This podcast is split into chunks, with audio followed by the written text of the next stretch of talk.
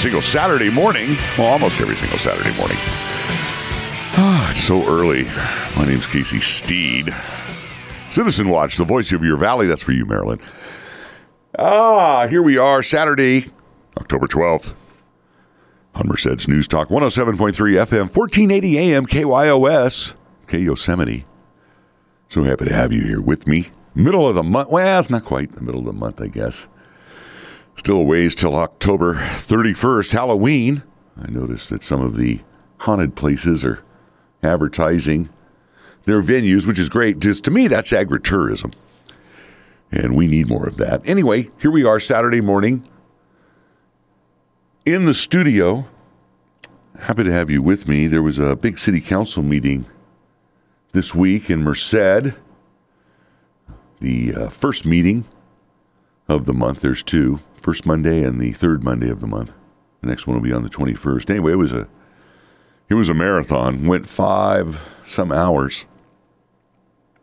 a couple of issues that I was involved in that I'd like to talk about. One of the big ones was the uh, project that was proposed.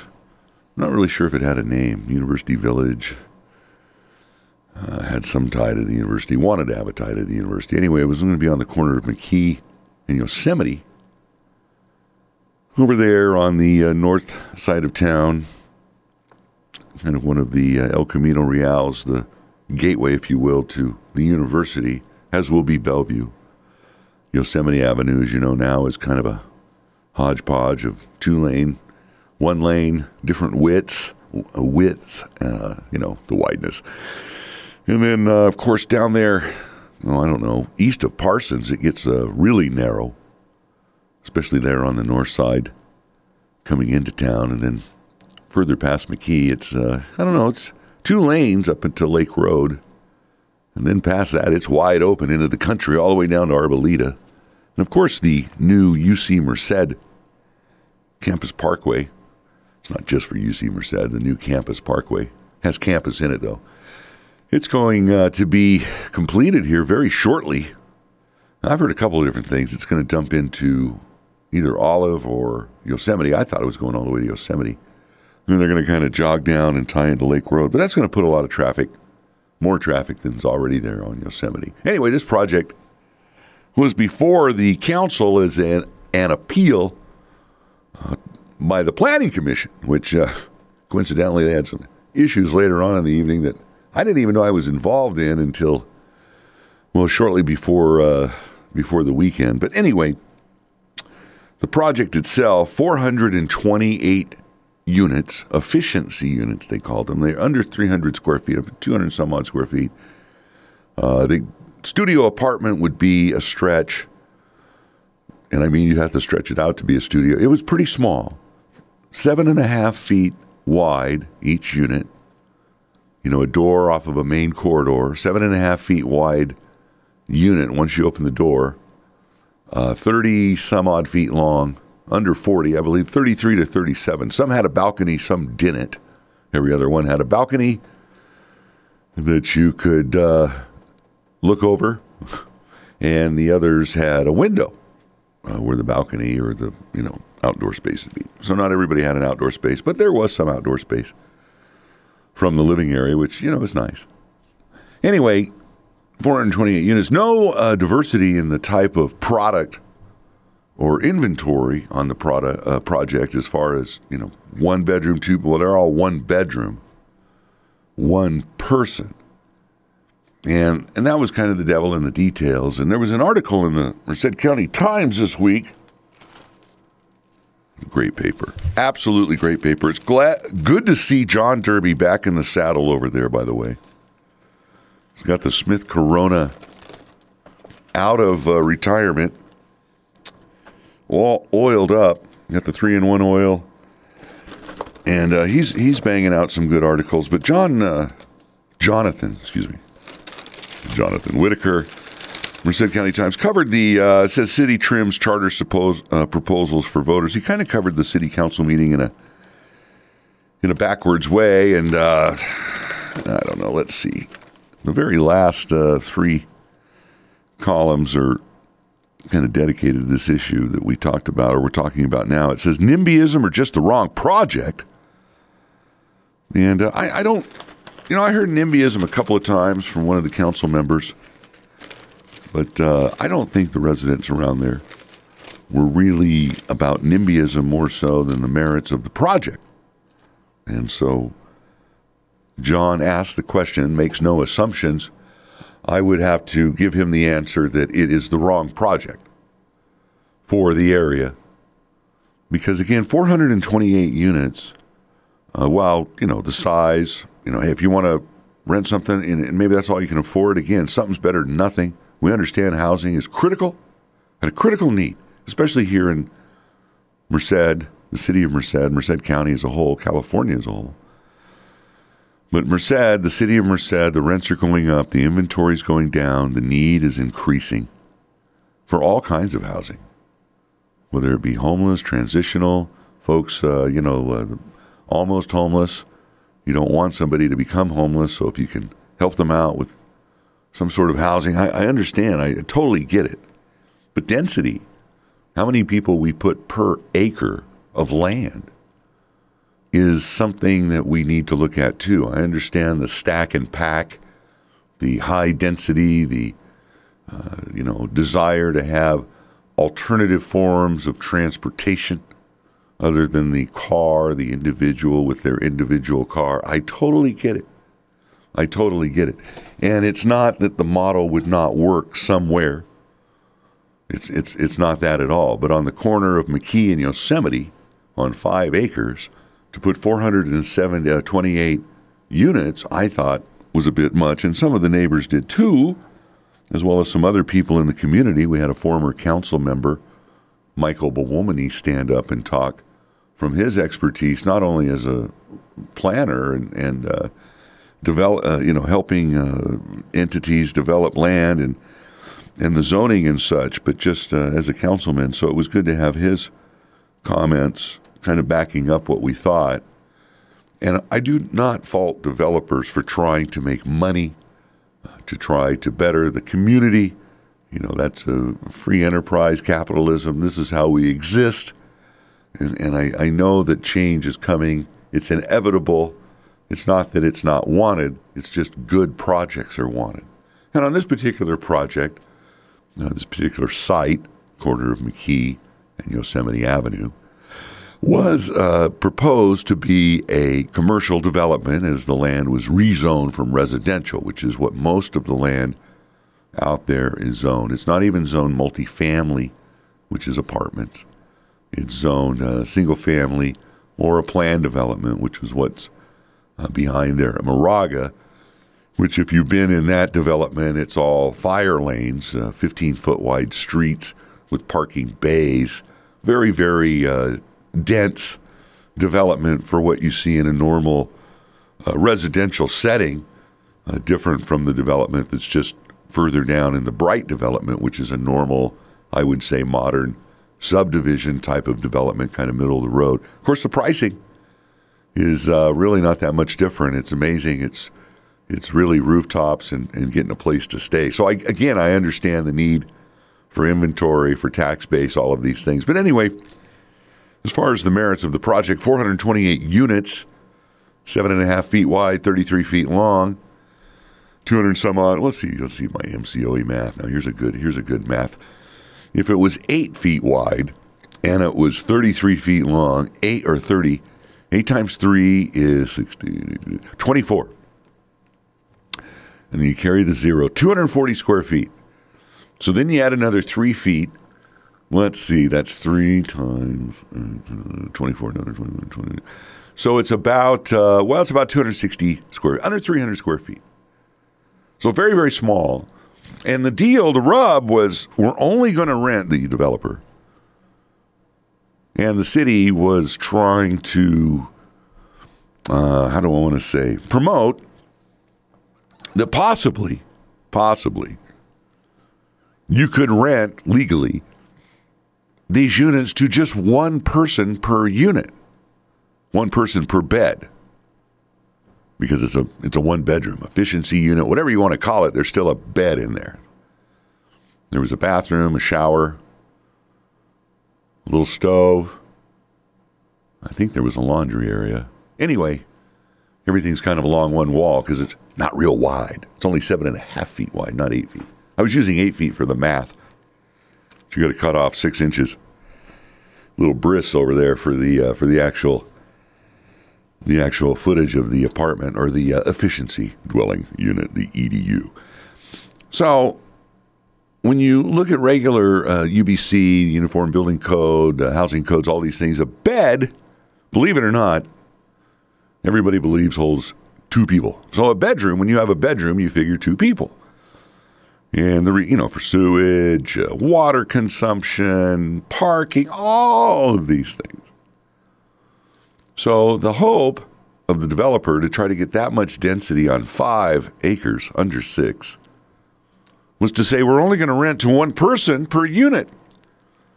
Now, the enforceability of that was in a, in a huge question.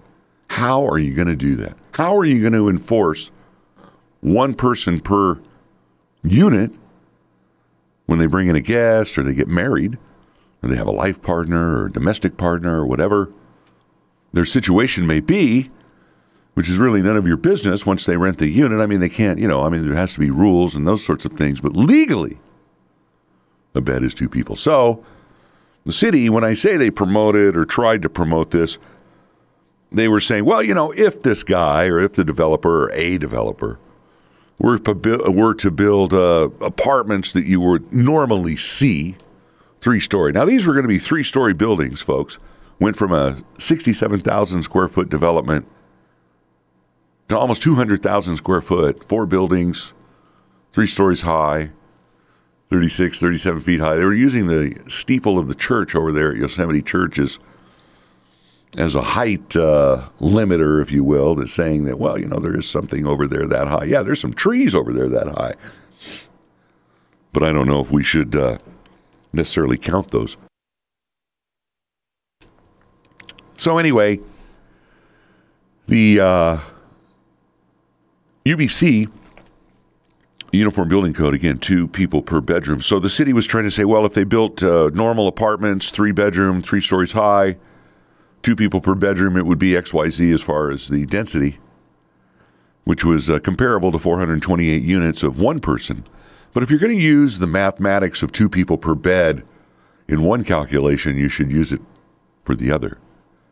So, and realized that 428 efficiency dwelling units could potentially have two people each, which would be 556. That's a lot, or 856. That's a lot more people than uh, 428. It's double. And then the idea of the developer was to have anchor tenants in the ground floor. Uh, he mentioned an Olive Garden and a Trader Joe's. Now, these are the buzzwords of developers all over up and down the valley because, well, what do you want to do here? There's nowhere. I'm not going to say there's nowhere to go, but people like to go to Trader Joe's, Oliver. What's the other big one? Bill always. Oh, Bass Pro Shops. I want a Bass Pro Shop and a Dick's Sporting Goods. I don't know what they sell anymore there over there, but uh, at one time those were kind of the places to go. Anyway, so he proposed putting that on the ground floor because the upper two floors, all of this residential was going to be confined to the upper two floors of the buildings, and the lower portion was going to be commercial development. So this was really a mixed use development, commercial slash multifamily, and they were going under a conditional use permit where you just kind of roll all this up into one big burrito and try to uh, sell it to the council or to the planning commission first, which they weren't eating it or buying it. And so they went to the city council. And again, it, it looks attractive. I mean, it has a lot of merits on its face, but it's the density and the size of the project and the amenities, the existing facilities, the infrastructure around the area really couldn't support traffic, the alternative forms of transportation, those sorts of things and let alone the density. So the density to me was a huge issue. You know, one or two people per bed. Let's just call it what it is. It's going to be two people per bed. And then what about guests? 410 parking spots for 428 units and a potential Olive Garden and a Trader Joe's. I mentioned in the comments that uh, those would attract you know, a lot of people because again, those are the buzzwords. Everybody wants to go there. Heck, I'd go there. But uh, where would you park? Where would you park? And how would you get in and out? A corner lot like that, especially with the access onto Yosemite, and realize only the southbound side of Yosemite is is uh, improved really along that frontage because the northbound side uh, from Hatch Road down is is uh, kind of next down into one lane, and that's the county on that side, which hopefully the city someday soon will start annexation, and that's going to be uh, probably some of the first land to come on in. I would say from Yosemite north to Bellevue, watch on out, and all the way to the lake. And really, someday, La Paloma Road. I mean, it's really going to go. And La Paloma is not that far, uh, much further than the other side of the lake, the golf course, that area over there, all behind the university. Of course, the university, we need to include them. And uh, probably what? Up to, uh, not Arboleda, but uh, somewhere up there. Somewhere going up there, Kibby, I don't know. Where the UC Parkway Campus Parkway, excuse me, uh, comes on in. We want to incorporate most of that so we can develop that and get that tax base because that's what it's all about. But anyway, density, big, big deal. The traffic in that area, again, the uh, level of service, as they call it in the staff reports, they go from an A, which is just, you know, the Autobahn, which we really don't have around here. Not a lot of A's as far as, uh, you know, making it through town, through signals, through intersections uh, when they get busy, having enough uh, lane capacity, enough footage, stack all those cars. Anyway, level of service E or F. I didn't know there was an E, but I guess uh, it's not like school. You go from D to F. No, there's there is an E in traffic. Unfortunately, these intersections would have been an F. Now they did do a traffic study from the planning commission meeting to the uh, uh, council meeting last Monday. That's about all they did. They never reached out, as far as I know, to any of the residents or any of the people that were in opposition uh, to the project. But they did do a uh, kind of a mod. I don't know if it's a modified, but it was a very quick traffic study because I remember seeing the uh, you know little rubber hoses they put out there, and I actually they actually use cameras now, which is kind of cool uh, to get a visual representation of what's going on bringing things into the modern uh, era. So uh, it showed that the traffic was you know comparable to what a, a, commercial development would be, but again, based on what? How many people? Based on one person, two people. So again, the, the mathematics, the premise, the the metric was uh, to me flawed. Uh, again, may have would uh, may have been a great project for up there at the corner of oh let's say M Street in Yosemite, just a what a mile or so away, mile and a half away, next to a learning institution, a Class One bike path, a bikeway, uh, transit. I think there's several bus stops there, just down from M Street. Big, huge bus station, transit, uh, not station, but a you know transfer point. And that was the other thing because alternative forms of transportation, let alone the vehicle traffic at a level of service uh, F, E or F, and again, Parsons Avenue, a, a great road, has been widened from Yosemite south all the way almost to the creek. A little area there on the east side as you get close to Bear Creek that's a little choky. And there in front of Chenoweth, it's a little, well, a little dicey there. Have a lot of driveways that back onto that.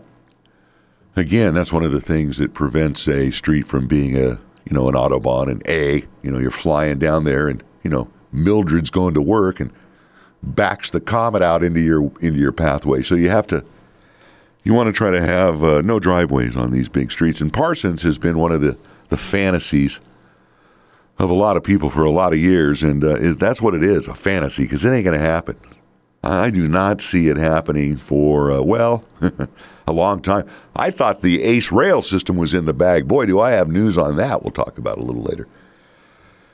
Anyway, so uh, the traffic, just regular vehicle uh, vehicular traffic, and then you get into the alternative forms of transportation that were being touted, promoted, championed for this project: Uber, Lyft, the mustache, the the, the the the sex offenders that drive you around. No, I'm teasing. You know, just happens a couple of times. Anyway, what are they? Private contractors, employees? Who knows? I don't know. That model is changing. Whether it'll be around in six months, I don't. Maybe those electric skateboards, something like that. A bike. Put a credit card into the uh, seat. But uh, what bicycles? There's no class one bike paths over there in that area. The only class one bike path that's anywhere close is down by Black Rascal, and the crossing across McKee is uh, you know one of these you know flashy light things, kind of like they have at G Street. Not the safest thing as you're coming up out of that underpass. Anyway, and the other uh, and there's it's beautiful along Black Rascal, and then it goes down to what Lake Road would be if it continued south of Yosemite and uh, hits Yosemite and Lake Road, and then it's it's a free for all to get across that now, that is an Autobahn out there because you're coming in out of the country. And a lot of people use that to get to the UC, all the construction workers, because they're all from out of town. And uh, they come out there along Kibby, Arboleda. You know, they want to get to the freeway, get home after making that prevailing wage money. And it, it's it's fast. I mean, people are flying out there, 60, 70 miles an hour. So the, the uh, students and anybody riding a bike has to uh, navigate across there uh, with again, I think there's a flashing light. It was supposed to be, you know, when they were selling the project behind there, Moraga, they were they they promised uh, at one point an underpass or an overpass for for bicycle traffic to connect to the Lake Road Class One bike path that continues on to the university there along the eucalyptus. Just a beautiful bike path, repaved by the county. I don't know several years ago now, four or five years ago. And, uh, you know, even when the goat heads are on there, it's still a beautiful bike path. You got to repair your tires every 10 feet, but it's a beautiful bike path. Anyway, class one bike paths, as you know, are separated from vehicular traffic, separated from grade, as I call it, from the vehicular traffic. Much, much safer than the painted white line barrier. You know, you drop a, you drop the white, the right wheel over the white line. Boy, say that fast. And you've got problems. You know, uh, give them a break. What do we got to do? Three feet? You're supposed to uh, give uh, pedestrians and bicyclists as you pass them. Well, let me tell you, along Yosemite, there isn't. Those lanes are pretty tight right now, and to scooch over three feet well is a little tough. So again, to and then to encourage that kind of pedestrian traffic, 428 people, or is it 856? I say it's higher. I think it was a little tight. So, again, I know I harp and harp about this, but it was a very, very interesting conversation. I don't believe it was NIMBYism at all. I think the people that spoke in opposition to the project, uh, which there were many, I understand, according to uh, Mr. Tressiter, the assistant city clerk, that there were a couple of letters that came in at the last minute uh, that were in uh, support of the project. I don't know who, they, nobody ever spoke in support other than the applicant, of course, the developer. And again, I think, I know the people would love to see a retail, you know, a little 67,000, 70,000 square foot center that was originally uh, proposed when the zone change went along. Now, there were some victory. There was a victory for the developer that night because as I said, this is a very, very small parcel. It's only five some acres, five point whatever, under six. Uh, and there was a, a piece of land that was acquired from a neighbor. And of course, all the surrounding land, as I previously said, is residential. So this land being acquired is still zoned residential. It was rezoned and was uh, recommended at the Planning Commission meeting and the neighbors, everybody, there was really no opposition to the rezoning of the land, so that the developer had one contiguous piece of property, or at least two pieces of property that were zoned the same, so that they ever were to develop whatever, even this project, it had to be rezoned. Now, fortunately, the conditional use permit was denied in a five to one vote.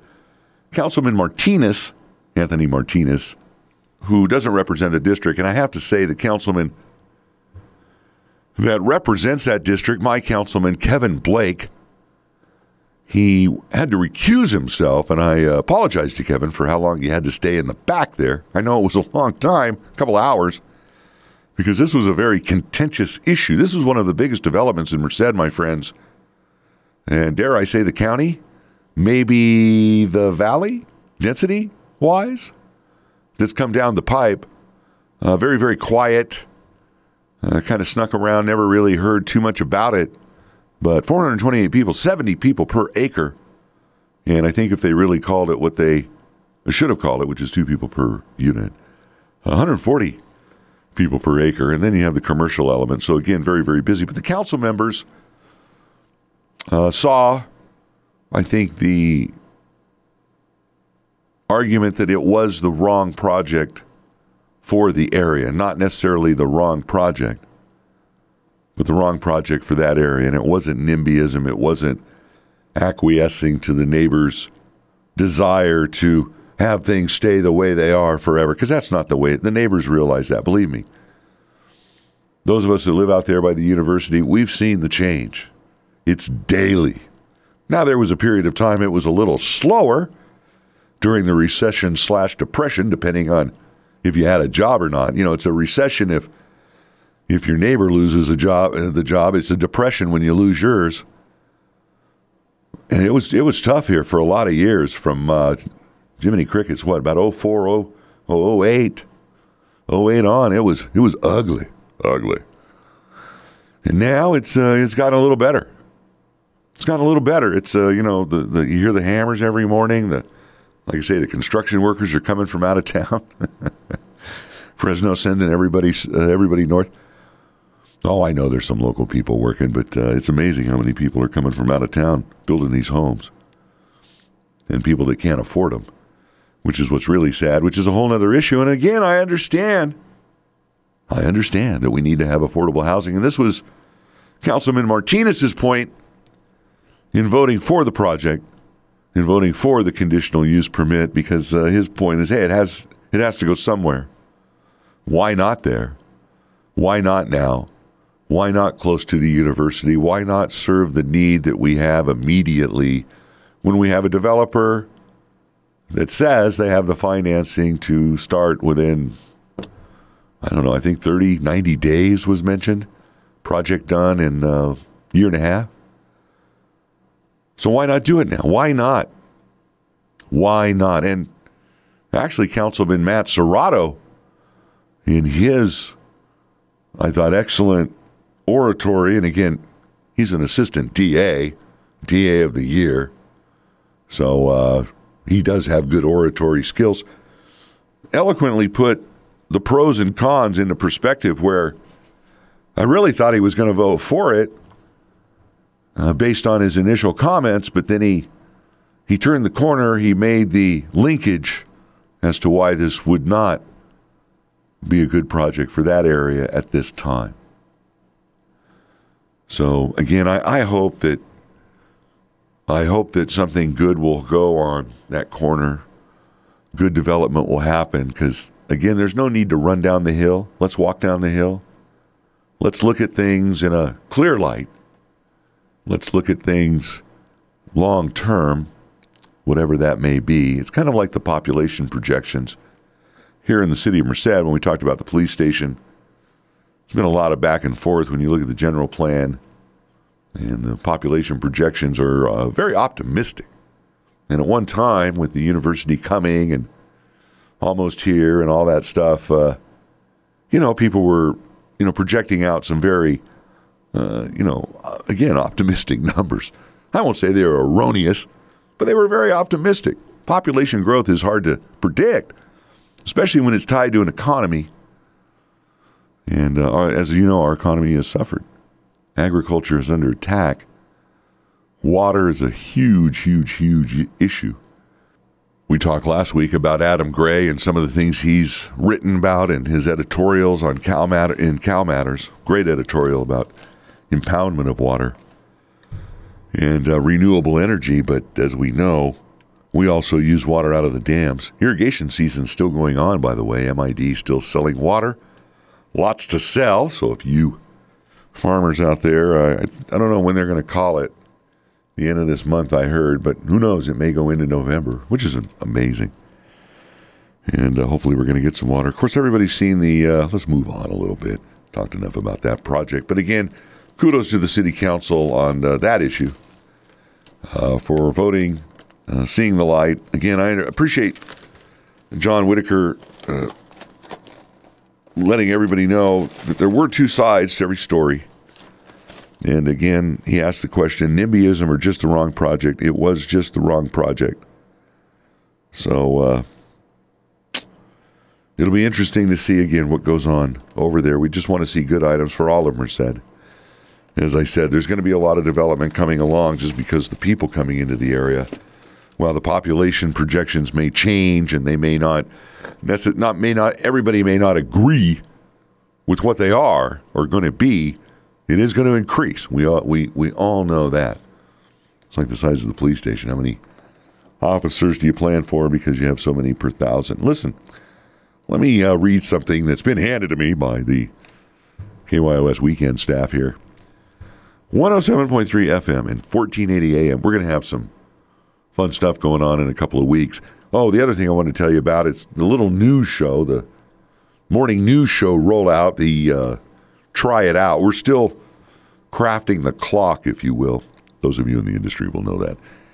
But we have to lay out all, all our carts and you know when they're going to fire and how long each uh, little segment's going to be. Like I say, we hope to try something here in the 6 a.m. hour here on KYOS. Merced's News Talk 107.3 FM, 1480 AM. I should say that at the bottom of the half hour, I guess um, here on the weekends and maybe transitioning into a weekday show during uh, drive time, 6 to 7, for those of you that drive early. And there's a lot of you. Uh, maybe after the first of the year, I don't know. Management is still toying around with this here at the Stephens Media Group, which we are now called. We're no more Mapleton. That's in the wind. That officially happened uh, Friday at 5 o'clock, I believe. We were uh, all uh, unhired and rehired. And then they and they kept me. I couldn't believe it. It was management's time. Damien looked at me. Where's Steed? But anyway, we're uh, we're here now. Anyway, so we were to maybe try that this weekend, but like I said, we didn't get the clock, the segments. But in a couple of weeks, Saturday, October 26th, which is two Saturdays, 107.3 FM and 1480 AM, KYOS proudly presents the 50th anniversary of the Beatles album Abbey Road, Saturday, October 26th at 6 p.m., and Sunday, October 27th at 6 p.m. This one hour show features interviews with John, Paul, George, and Ringo, as well as George and Giles Martin interspersed with a handful of songs from the landmark album. The 50th anniversary of Abbey Road, Saturday, October 26th at 6 p.m., and again Sunday, October 27th at 6 p.m. on the station with news talk during the week and oldies on the weekend, which I I re, resent that just a little bit. Let's say oldies after uh, after 10 a.m. on the weekend. 107.3 FM and 1480 AM KYOS. So that's uh, I think Dave is going to be hosting that, or I, he handed me this. He handed me this, told me to read it. He has a little fishing pole that he beats. No, I'm teasing. He's a really nice guy. We love Dave Luna. We love everybody here at Stephens Media Group. That's what we are. You know, it was interesting to see uh, John, not interesting to see, it was good to see, good to see. John Derby, our good friend, writing a little article in there called The Homeless and uh, talking about some of the things he used to do to help the homeless and, and how it was kind of thrown back in his face and how he got disappointed and disillusioned. And uh, we see that a lot. Uh, we see that a lot with folks that try to help because again a lot of money thrown at that issue. That was one of the concerns i had about the project that we were talking about earlier 428 units single room. Boy wouldn't a nonprofit like to run that? That would solve all of merced county's homeless issues in one fell project.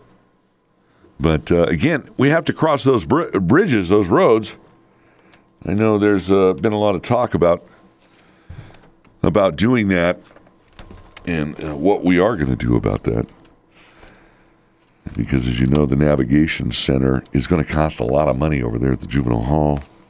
the distributed method model, if you will, of of homeless. There was an issue at the city council meeting about changing the hours of the parks, which uh, passed on a six to one vote. Mayor Murphy voted against it. And I really don't understand, uh, quite frankly, his reasoning. He said he didn't want to uh, single out a group uh, of people. I think that's how he said, or class. I, am not sure. Almost as if uh, maybe the homeless. I, I, don't think he said the homeless. It was kind. Of, it was one of the. I think Whitaker. Uh, excuse me, Jonathan Whitaker, uh, the reporter for the Merced County Times, said it best that it was never mentioned. The word homeless, but what was mentioned was crime, drug use, uh, other sordid activities. Uh, Kevin Blake or somebody said or anecdotally heard that there's no good that goes on in a park after dark, and I can I can attest to that. I think that's true, unless you've lost your kitten or dog, or forgot your keys next to the tree. Uh, I, I, don't. Uh, I, I, do not see why you need to be in a park. There's not a lot to do there after the sun goes down, and uh, it, it causes a lot of problems. And the people that live around these parks, they have to suffer with that that kind of activity, especially with the homeless issue we have. And again, people that are just, you know, going in there and sleeping, it probably wouldn't be a big deal, but it's all the other activity that goes along with it. And the in and out, and then this and that, and the nocturnal uh, goings on. And so a lot of residents had it, and it wasn't a knock against the homeless. And I'm glad to see that was passed. So now I guess uh, 8 p.m. to uh, 8 a.m., or it's pretty, pretty early, relatively speaking. Uh, it's different in the summer. I think it's 9 but it used to be 10 or 11. Some of these parks, very little enforcement, a lot of residents gen- uh, resident generated complaints. And again, it wasn't a knock on the homeless necessarily, but again, the vandals, the vagrants, the uh, people that are causing crime, the people that don't want to play by the rules, because we have, the, the, the truth is, quite frankly, we have beds available. Maybe not enough for everybody if they all knocked on the door at the same time. But there are beds available over at the D Street shelter, uh, usually every night. And I know Bruce, he's still out there doing a lot of good things. He actually said the invocation at the council meeting on Monday night. Good to see him, able to shake his hand as he walked out. Oh, another another rare sighting. Daron McDaniel, that's right, supervisor, District 3, who represents, I believe, 8,000 people or so in the city of Merced you would never know it. Uh, well, what I say, you never know. You hardly ever see him. That's what I should have said. Hardly ever see him at a council meeting. He does support the issues going on over there in the Loughborough area. I know that Councilman Serratto, Matt Serratto, who represents that area, has a collaboration with Supervisor McDaniel, and I thought maybe he was there for that.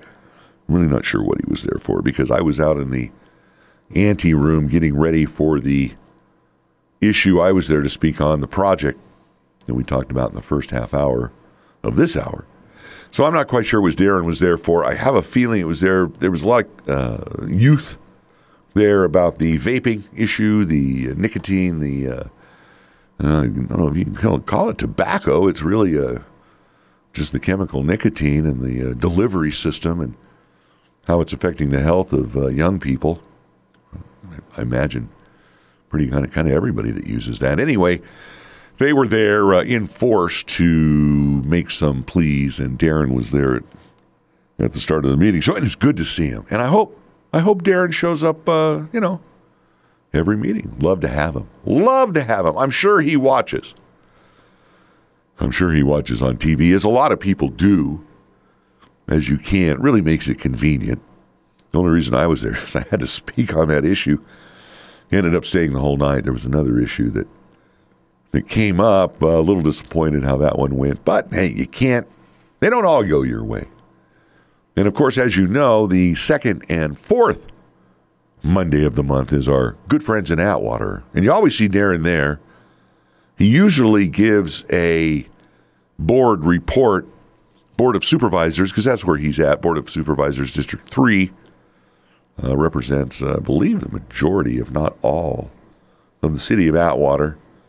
Doesn't really get into uh, kind of claims Castle. I think Lloyd, he and Lloyd kind of share part of Castle. I'm not sure if he has all of Castle. I know Winton. I think you get into Lloyd Pareira's district. Fellow council member, he's a quiet guy. You don't you don't hear a lot from Lloyd. River Valley, it's quiet out there, serene. Merced River's flowing, the llamas are eating, the camels, uh, I don't know. It's it's it's picturesque out there. Snelling, Waterford, all that area. Oh, what a beautiful area. Anyway, good to see Daron McDaniel at the city council meeting, but the, the park hours, the park hours, uh, good to see that. Gives law enforcement another tool in the old tool chest because it's difficult uh, for them to do their job, as you know. Their hands are tied in a lot of ways, camping, that sort of thing.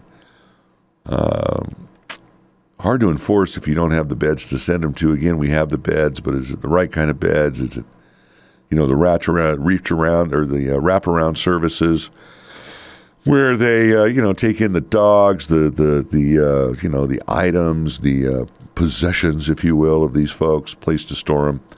You can't just haul them out of the park and leave all of that stuff there. And man, they leave a lot of stuff. I don't know if you've seen some of the trash, especially along uh, the entrances to the freeway, the railroad right of ways. It's getting a, getting a little dicey there.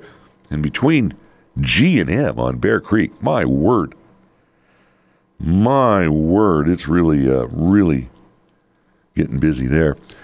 You know, we talked about the uh, Merced police station meeting they had uh, the Monday prior on the 30th and what they're going to do. There was a little summary kind of put out by the city on that. And again, the location, the location, location, location, as they say in real estate, the three things that matter. And in this project, I really think it does matter to finally zero in on a location so that we can start doing some serious site development. I think the uh, studies, you know, going through the Steelcase brochure, you know, what does a workstation look like? Anybody can, well, not anybody, but that's a fairly simple task. But to develop a site specific plan for a central police station, which is what we, uh, when I say we, I think what the council has decided on, and uh, the storefront or community storefront uh, model in the other areas of town where there's already a presence and maybe uh, adding to that presence. Mike Murphy, who we're going to replay his interview in the eight o'clock hour, in the bonus half hour, because it was just such a good interview, Mayor Mike. And I, I, know people enjoyed that and wanted to hear that again. We try to do that with our guests, give them a kind of a double tap there for those folks that don't know you can get on the internet and listen to any of our shows now by going to 1480kyos.com, going to the Citizen Watch banner, tapping on that, and, uh, you know, listening. Anyway, the uh, police station location is really a big deal. And I, I think uh, the opportunity offered by Merced College, Chris Vitelli, the president over there, having some uh, land, available land, over by Cardella and M Street, into the northwest corner of the college, if you will, uh, I think is really an opportunity to also get a public safety training facility for police and fire and a main police station, but having at least the drawings for the main police station so we can look at any kind of grant funding, bonds, those type of well, bonds we're going to have to float before the voters. Have to see how that goes. A, a property assessment, a tax, if you will, by which, by the way, guess what's coming in the mail any day now? I got one already. Anyway, uh, the devil's in the details, and the location is a, is a big deal. So the summary by the city was, uh, while it adequately talked about what happened at the meeting, I think we really need to talk about what's going on to the next step, getting an architect, public safety architect on board, retaining the professional services necessary uh, to really to really bring this thing through. We're talking about 45 to 50 million bucks, and it's only going up, $750 a square foot or more which is just insane. Anyway, that was uh, something that the city had put out. I don't know if folks have uh, seen the fires, heard about the fires going on down in Southern California. Uh, sometimes the news doesn't make it up this far. Absolutely devastating. it's quick how uh, soon we forget or our memories fade that it was just this time last year that there were some horrible fires down there in Southern California that started right around the uh, first couple of weeks of November. As you remember, there was some Santa Ana winds and went all the way to the ocean, went into Malibu, burned a bunch of things.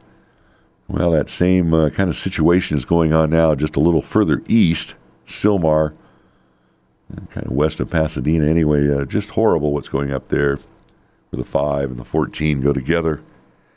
I was watching some of the local news. I guess one of the fires, a dump truck or a garbage truck, had picked up a load of something that was burning inside. The guy dumped it out, and windy day like that, it just spread and took out quite a few trailers. And they've had uh, one death confirmed, a couple of people missing. But the point being is fires are still huge. We've seen the fire this week in Yosemite, which has been in somewhat of a rugged area, but still took out a structure, I understand. And it was really, you know, brings back a lot of memories. Again, folks know if you've listened to this show, I was in the Detwiler fire in 2017. It was a horrible, horrible incident. And they really stick with you. Uh, seeing the fire in Yosemite, the only consolation was the distance from my uh, my property, but the fear and the concern of what was going on around around that fire was still there. I really feel for those people. In Southern California, there was a good article in my one of the TV stations, and the one of the residents who had to evacuate said, "You know, I looked at my house for the last time, knowing it would be gone, and sinking feeling in my stomach, and that's exactly what it feels like." It's a it's a really horrible thing. So again, be careful out there. This this week we saw the I hope not the new normal with the power being cut off to the foothills and the mountainous areas when these winds, these high winds, these uh, devil winds, these Santa Anas, these very hot winds start to blow. PG&E with the liability they've incurred or been saddled with, more pointedly, have forced them to take drastic measures in cutting off power, which really everybody I've talked to now wants to buy a generator and put in a, a gas or a, some sort of generator. Even the, I mean, you can't even find one at Home Depot, Harbor Freight. They're all gone. Lowe's, they've all been picked up because folks are taking them up there to the hills to keep the, you know, the wine cool or the beef, uh, what you know, whatever you got in the freezer, the ice cubes cold. I don't know, but you need electricity. It's kind of a staple of a modern modern society. I've talked about this before. I, I just can't believe that this is the state we've got into. I'm not talking about California. I can't believe that either. But I'm talking about just the state of affairs where we can't have clean, cheap, reliable power 24 7 it's like Brazil or something. You know, it's on two hours a day. Take a, you know, what, what are you going to do? Start rationing the water? Oh, you are? Anyway, up in the foothills there, you have a lot of people trying to, you know, buy generators and have. So, what is it better to have 25, you know, thousand generators running, uh, spewing out whatever, and a hot spark? I just. I, I don't know. I think uh, I think good forest management, allowing the utility you know, there, there, there's some liability inherently that's going to happen. A tree limb is going to fall. They can't do everything. And believe me, they do a lot. They spend a lot of money, they've got a lot of equipment, a lot of manpower, but things happen. Somebody hits a power pole, it falls over. It's like the garbage truck guy. I mean, you don't think that the guy driving that garbage truck is, uh, whoo, he's going through a lot of heat right now, literally. You know, wasn't you know, it's just something that that it, it happened. Maybe shouldn't have happened. But to saddle the utility with the liability where they turn your power off so they have none, well, I don't know if that's the answer. Have all these little generators running. Anyway, the fire danger is still there no matter if the power's on or off. I don't know how these fires started up in Yosemite. Some fires just start naturally, but the, the uh, fuel up there is still heavy. It's still very, very dry, even going into this weekend. We really won't be out of it until we have three or four good soakings. And hopefully that'll happen because we need rain, we need water. As we talk about, those issues are still front and center in the news. As I said, I'm going to play the Mike Murphy, Mayor Mike Murphy. Is he going to run for Congress? We don't know. He hasn't made that decision yet, doesn't appear, as we go to air today, unless something's happened this weekend. I've encouraged him to run for another position. I don't know if he's going to listen to that. I hope I'm not the only one that tells him that. Anyway, uh, Congressman Costa is a tough opponent. We all know that. Johnny Tacherra ran against uh, Jim Costa, I believe it, two times for sure, maybe three. And then Elizabeth Heng, the Republican opponent to Jim Costa last year, I thought did a wonderful job, but unfortunately came up short. Some of her commercials were spot on, and uh, he is still walking in Nancy Pelosi's shoes to this day, especially on this impeachment issue. And there's so many more important things. But this, you know, we're going to hold everybody accountable. Nobody's above the law. Yeah, well. Anyway, it'll be interesting to see where that goes. I am not even going to talk about that this week because we don't have enough time. Starting to run out of the hour, believe it or not. I hope you tune in next week. We're going to have hopefully a guest. I want to try to get some folks in here that we've uh, we've ran into again. Uh, Daron McDaniel, good friend of the show. We were going to hopefully have him in a couple of weeks ago, but he he's busy. He was at the. Uh, it wasn't the One Voice, but he was in Washington D.C. Maybe he can come in and give us an update of things going on over there at the Board of Supervisors. As you know, I got to get ready. Dave Luna has a staff. Did I tell you that? Anyway, uh, over at the Board of Supervisors, uh, a lot of things going on that we can talk about, and hopefully we will. Anyway, my name's Casey Steed, the voice of your valley. On Merced's News Talk 107.3 FM, 1480 AM, KYOS. If you want to write us, P.O. Box 551, Merced, California 95341. Anytime on these airwaves, we'll get back with you. Or read your letter on the air. Wouldn't that be cool? Well, we got to go. We're out of time. Mike Murphy at the 8 o'clock hour. Of course, you want to listen to Roger Wood, Community Conversations. Great, great, uh, six great episodes with my buddy Raj. Coming up after the news from 7 to 8 every weekend.